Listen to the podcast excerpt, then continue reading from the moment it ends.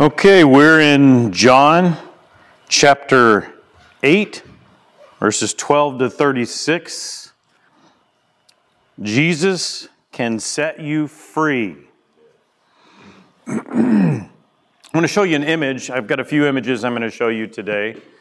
Uh, this is not a Christmas decoration. What is wrong with you?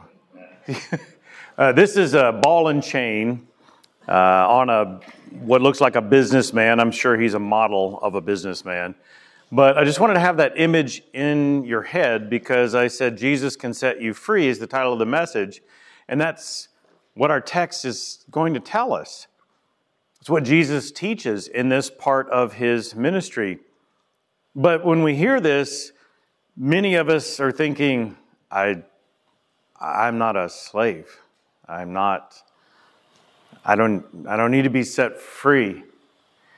Well, that's what the audience thought when he was preaching it as well.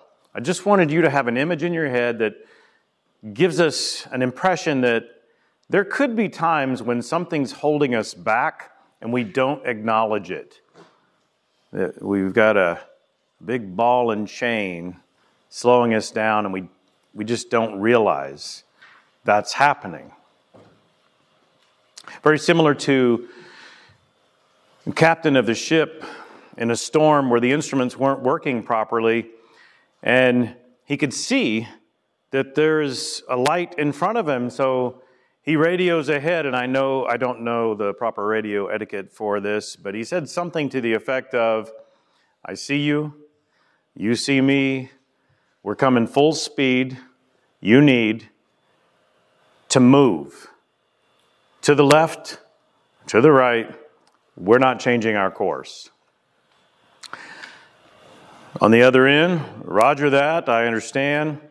Uh, we're unable to move. You're going to have to change your course. We recommend to go to the right, go to your right. And of course, the battle continues on the radio, and neither are giving in. I'd like to talk about the rest of that a little bit later. Just wanted to give you a little bit of a preview of a story I'll finish at the end. Here's another image. This is, when you see this, what do you think you're looking at? A little kid is definitely the focus. It appears that he's, would, would all of you agree that it appears that he's by himself? Does anybody disagree? Nobody? Okay. Well, there are a bunch of people around. But they're not connected to him, is what it looks like. It looks like he's right in the middle of a bunch of people, but he's still by himself. You do know that you know people like that. They have families, they have other people in their home may have been married for years, may go to work every day, may go to school every day, around a lot of people, may go to the mall in the afternoon sometimes. They're around people, but they feel all alone. And the reality is, in this group, there's likely someone here, maybe more than one, who feels that on a regular basis. I wanted to have that image in your head. I've got more images that'll be coming. But let's go ahead and jump right into the text today. John chapter 8, verse 12 begins. Again, Jesus spoke to them, saying, I'm the light of the world. Whoever follows me will not walk in darkness, but will have the light of life. And for those of us who are aspiring Bible students, we look at this and, and you might think, okay, I'm not, I don't remember when did he say? Because it says, again, Jesus spoke to them, saying, I'm the light of the world. Whoever follows me will not walk in darkness, but will have the light of life. When did he already say that?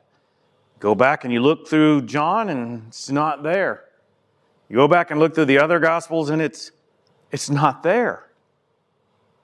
The problem is, this doesn't say, again, Jesus spoke to them saying these words it's connected. It's again, Jesus spoke to them, this time saying these words.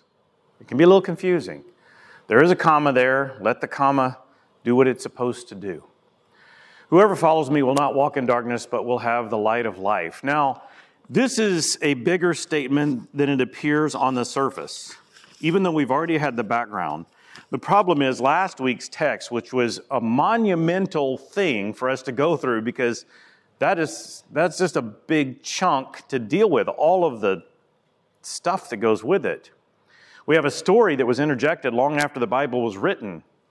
So we need to back up to where we actually left off. And I want to give you some images that will help you do that. So to start, I want you to look at this. Oh, got you scriptures here. There we go. Good job, JC. I want you to imagine that JC just looked them all up and put them on there, and he's helping me. what he did is he clicked a button and they all came up.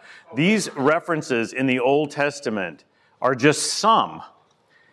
So, as he's saying this, whoever follows me will not walk in darkness, but will have the light of life, these are references that the Messiah will be the light. There are more. If you go into the, if you remember, you don't even have to go into, start looking it up right now. You can go in your memory banks because you watched the movies or you just remember reading it before, or you're in Sunday school. And you remember when the people were being led by God by a fire, light. The Shekinah God led them. Okay, that's a reference to this as well. But this is a big deal. So I want to talk about that. Remember when he's talking, this is the festival of or the Feast of Tabernacles, otherwise known as Sukkot, or uh, the Feast of Booths, or there's all different names for it, but we talked about it already.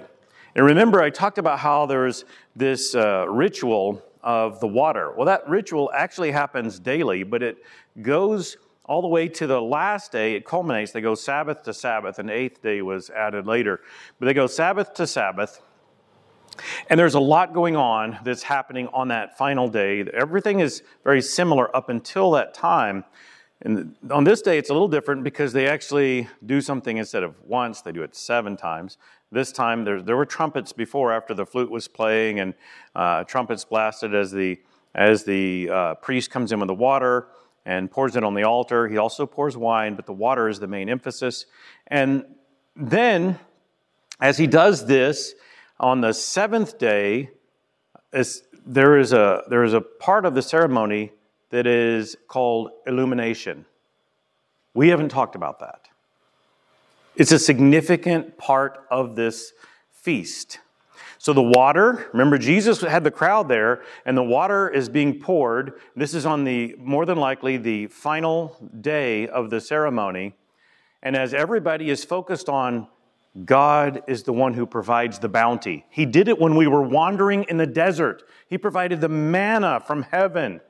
He, he, remember when we were enslaved and then we were set free and then we decided, oh, we can't have the promised land. And so he showed us and we wandered around for 40 years.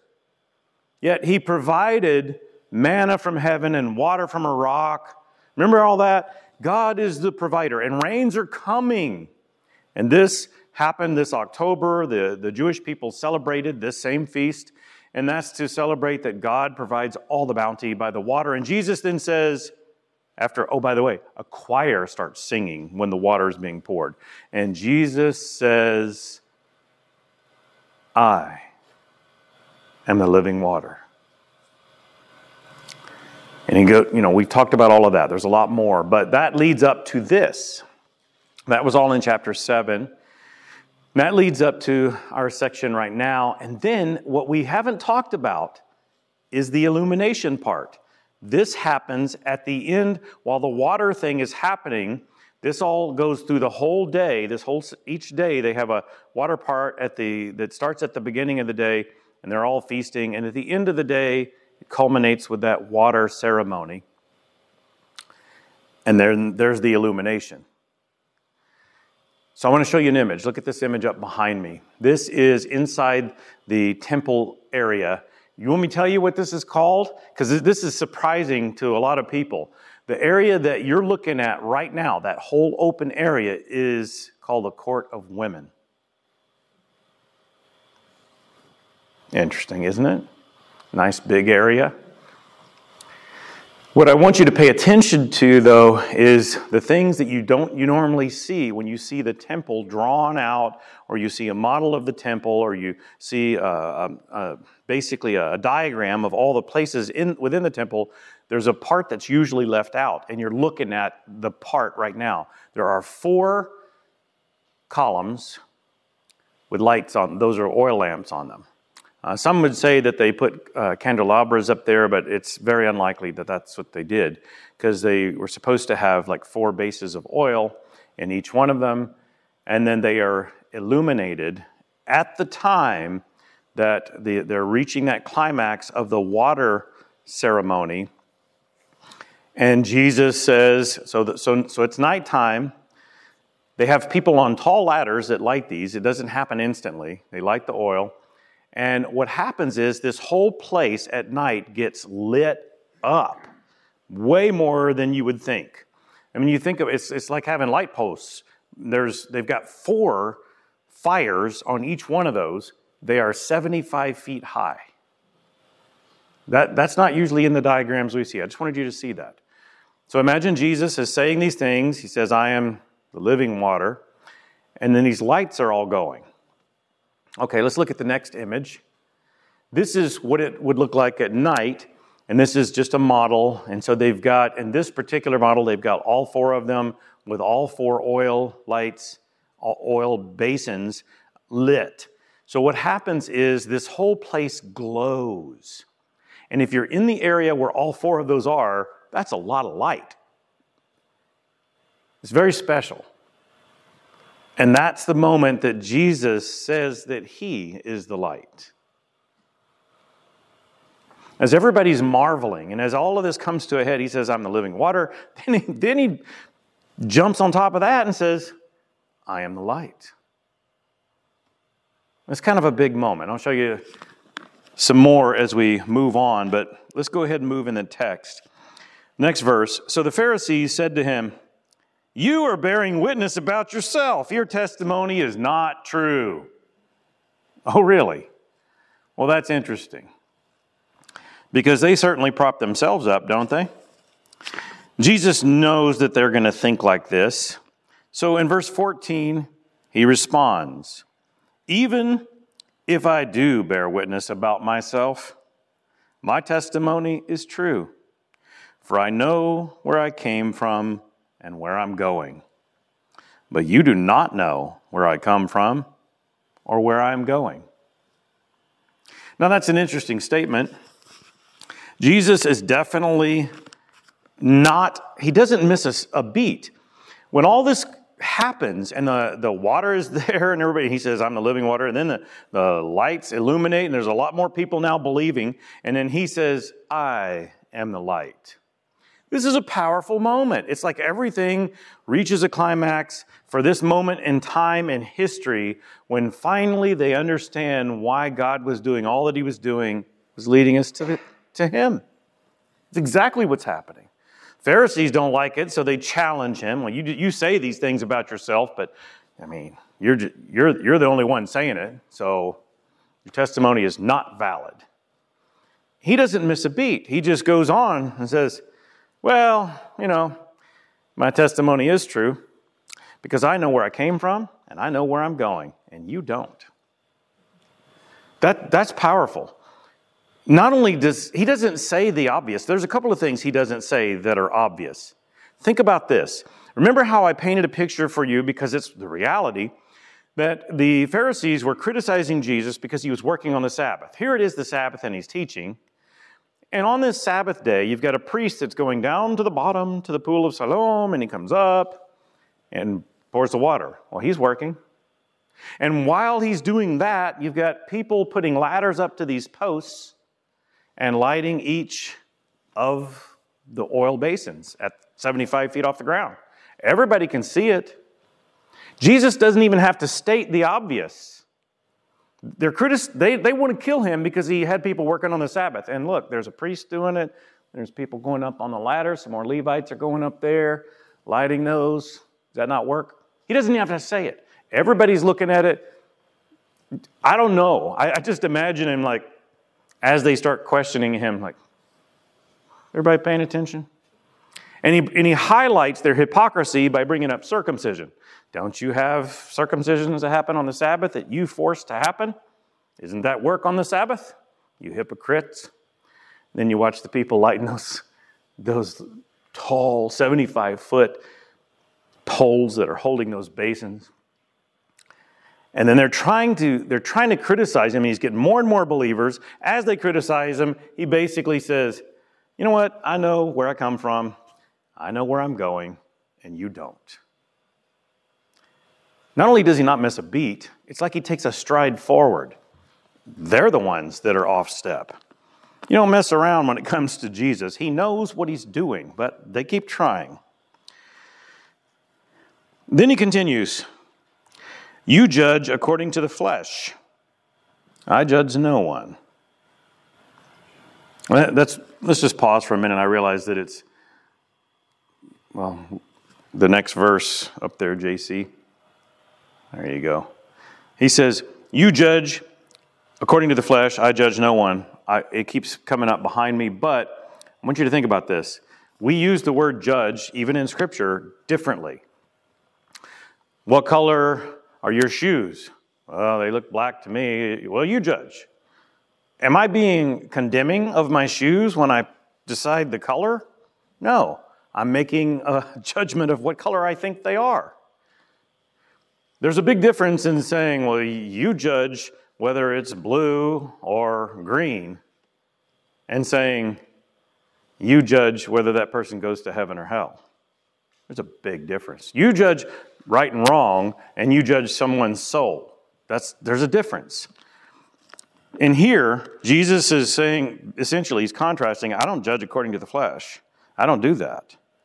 But he's going to be made the final judge, and he knows it.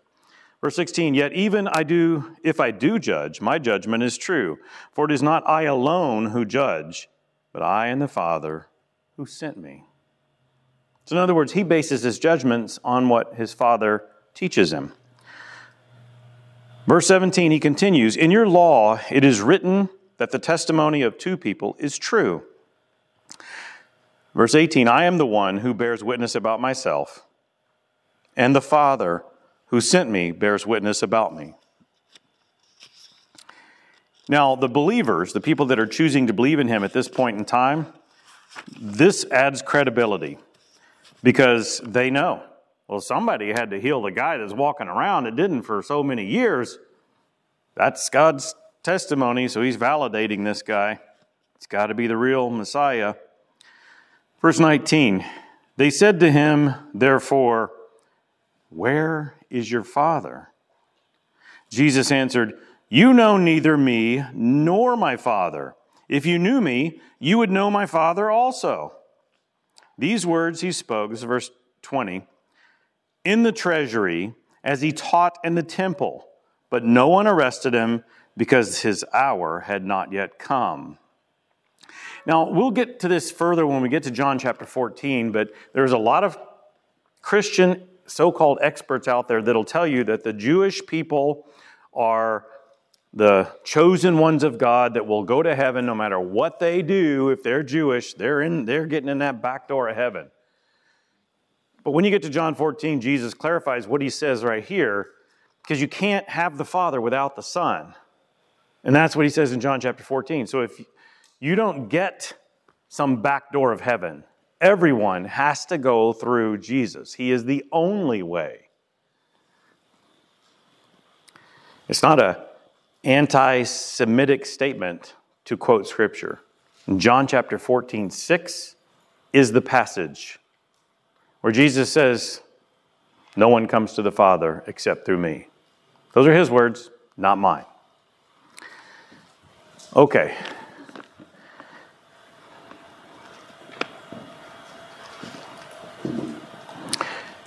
Now I want to show you how significant it is that his hour had not yet come.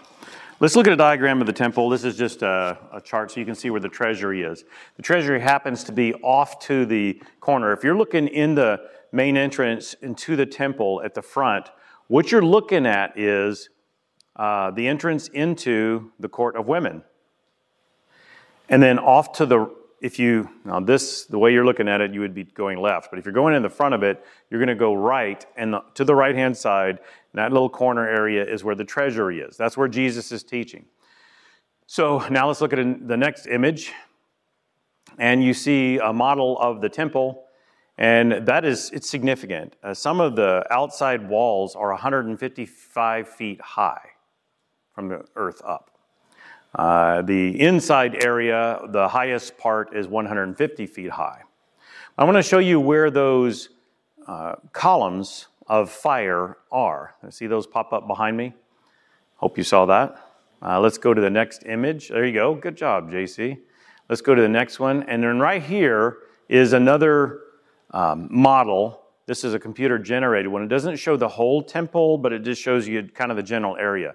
Notice there is a wall of columns, significant one that goes all around the whole thing. We looked at that at the previous model as well. Now, let's look at where Jesus was teaching right there in the treasury area. Now, think about where he is in relationship to where the people are and where the walls are. And the fact that he's teaching things and the Pharisees want him arrested and killed and nobody can do it because his not, time has not yet come, he's pretty confined. I mean, realistically, it sure looks like they could take him, but they didn't. And I have superimposed, I don't know if you saw that, those columns came up also there, approximately where they would be and how high they would be, illuminating the whole place. Jesus in the, is in the middle of all of that now let's go to the next image. You'll see it up behind me. And that is the um, illuminated image I showed you before. And as he is there, as he's got everybody in the palm of his hands, and he's they're unable to arrest him. The reason why his time is not, his, not, his time is, has not yet come, but his words are so powerful, the crowds are persuaded. And the Pharisees are getting more and more irritated. And at this moment, he's, he says to them again, I'm going away. This is verse 21. And you will seek me, and you will die in your sin. Where I'm going, you cannot come. Verse 22. So the Jews said, Will he kill himself? Since he says, Where I'm going, you cannot come. They are definitely baffled by his words. One of the reasons they're baffled by his words is they're focused on the wrong things. They're too busy trying to accuse him rather than self evaluate, they want to criticize him.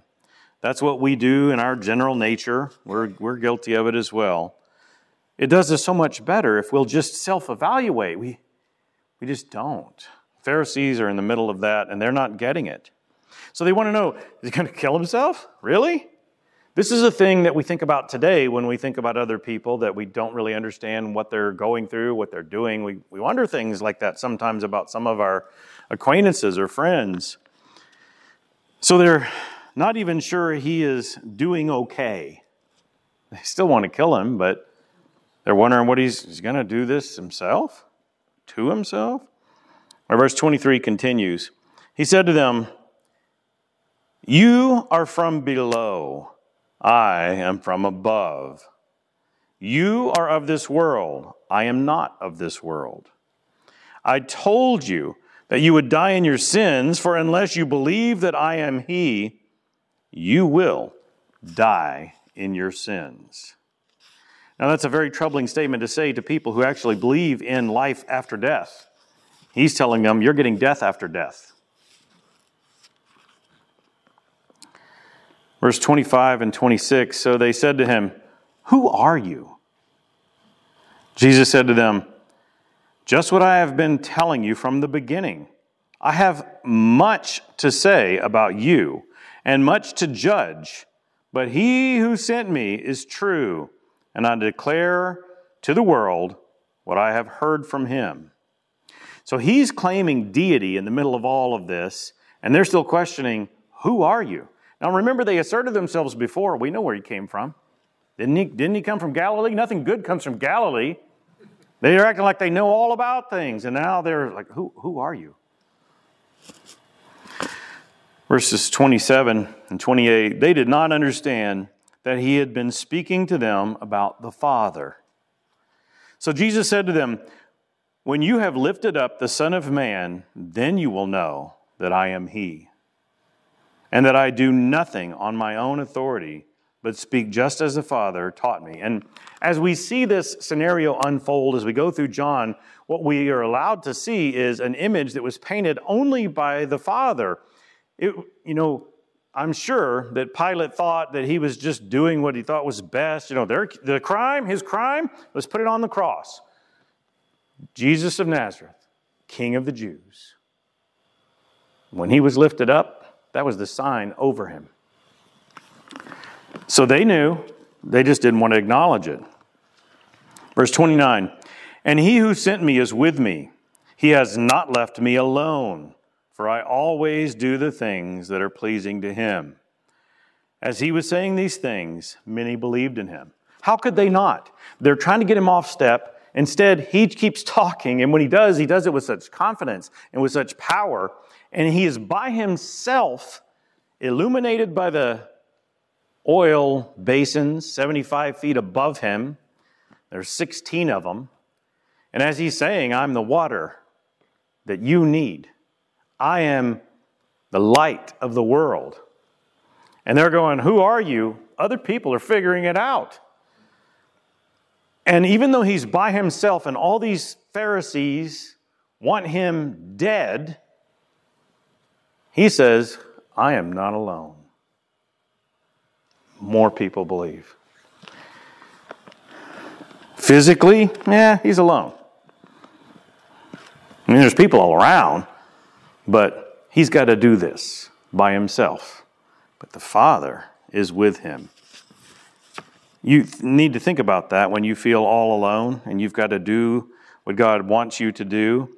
You may be around other people, but you may have to do what God wants you to do, and you may feel all alone. You stay close to Jesus, the Father will not leave you. Verse, uh, let's move on. Uh, verse 31. So Jesus said to the Jews who had believed him, If you abide in my word, you are truly my disciples, and you will know the truth, and the truth will set you free. Hmm. Verse 33 They answered him, We are offspring of Abraham and have never been enslaved to anyone. How is it that you say you will become free? Now, I find it quite ironic that they would even say such a thing. He has got them so off their, their best that they're saying something that's absolutely absurd to the crowds because this whole feast they've been doing is all about remember when our forefathers wandered for 40 years after being enslaved for 400 years. That's what the feast is all about. Finally, after all that time and we rejected the promised land, he still took care of us as we wandered. And they were enslaved for 400 years. But they're saying now, We've never, we're descendants of Abraham. We've never been enslaved. There's 400 years of history that says otherwise, and you just had a feast that talks about the bounty of God, where you're celebrating that God keeps providing. And part of that feast was focused on that time you were enslaved, He set you free. You refused to have the promised land in 40 years. You wandered around, but He still provided light, and He still provided food and water. And they make such an absurd statement. Jesus doesn't even have to address it. He doesn't have to say, Are you kidding me? Did you forget what we're in the middle of doing right now? We're celebrating. My father took care of after 400 years of bondage, and then he tried to send your lineage into the promised land. You rejected it. So 40 years of wandering, and yet he still took care of you, and we celebrate that today. I'm telling you, I am the water and I am the light. He didn't have to do that. The people already know. they they've already been hearing him talk, and the Pharisees, they just sound as absurd as most of those commercials that are being shoved down our throats right now. I mean, even if you like some of those commercials, don't you get sick of them? I mean, the political commercials are overwhelming. we, we don't watch TV, uh, but Stephanie likes, see, we're already watching Christmas stuff, and it's all, it's all the on demand stuff, and those commercials are there. Boom, boom, boom, boom, boom. Same one, one after another. Crazy.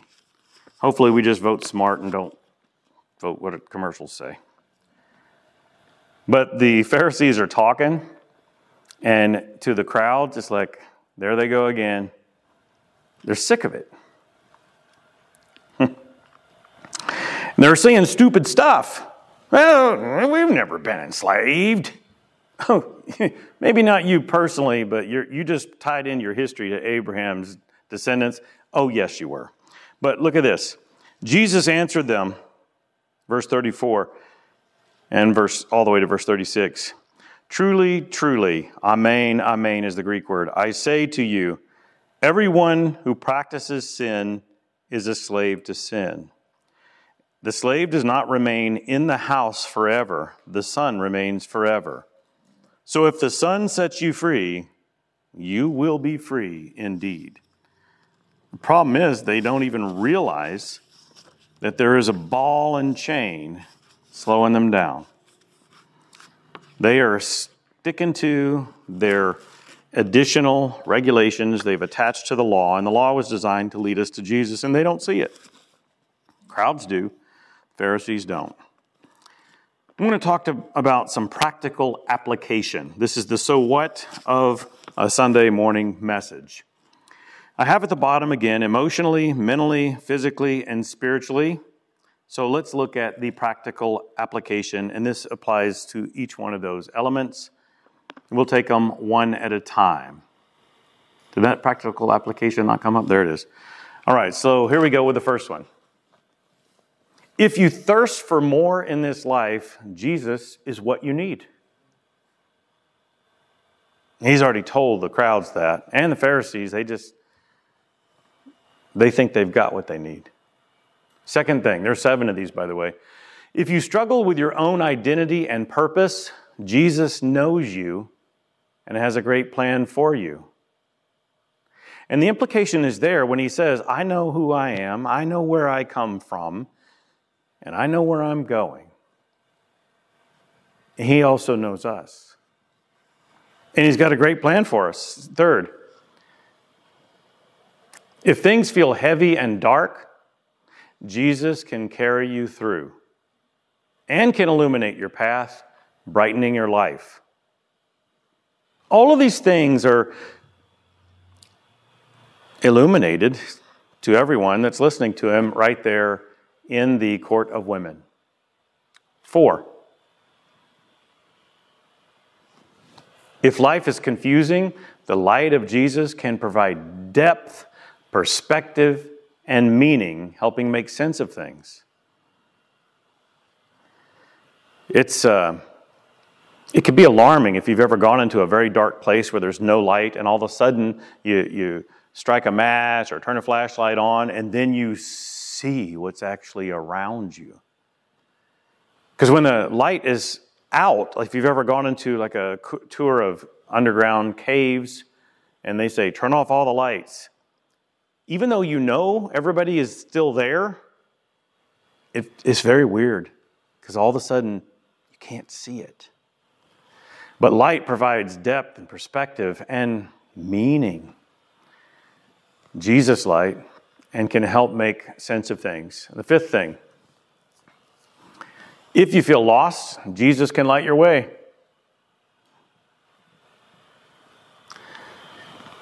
The sixth thing Maybe I've only got six.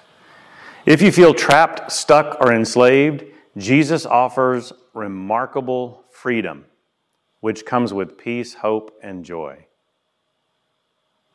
I'm sure you knew those things. But if you've got a ball and chain that's slowing you down, it's easy to not realize what's holding you back.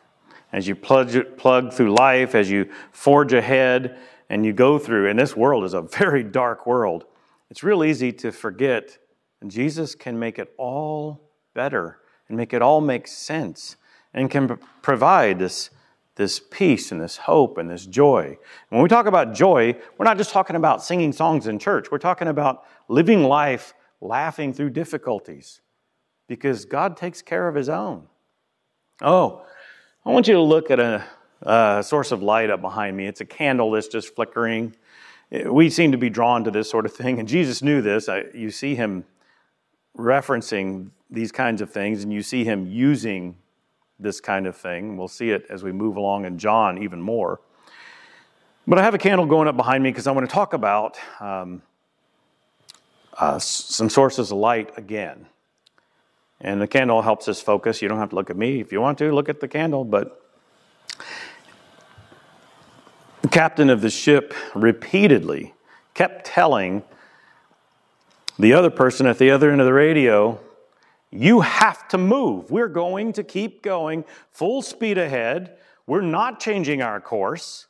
You must move. We're a big ship.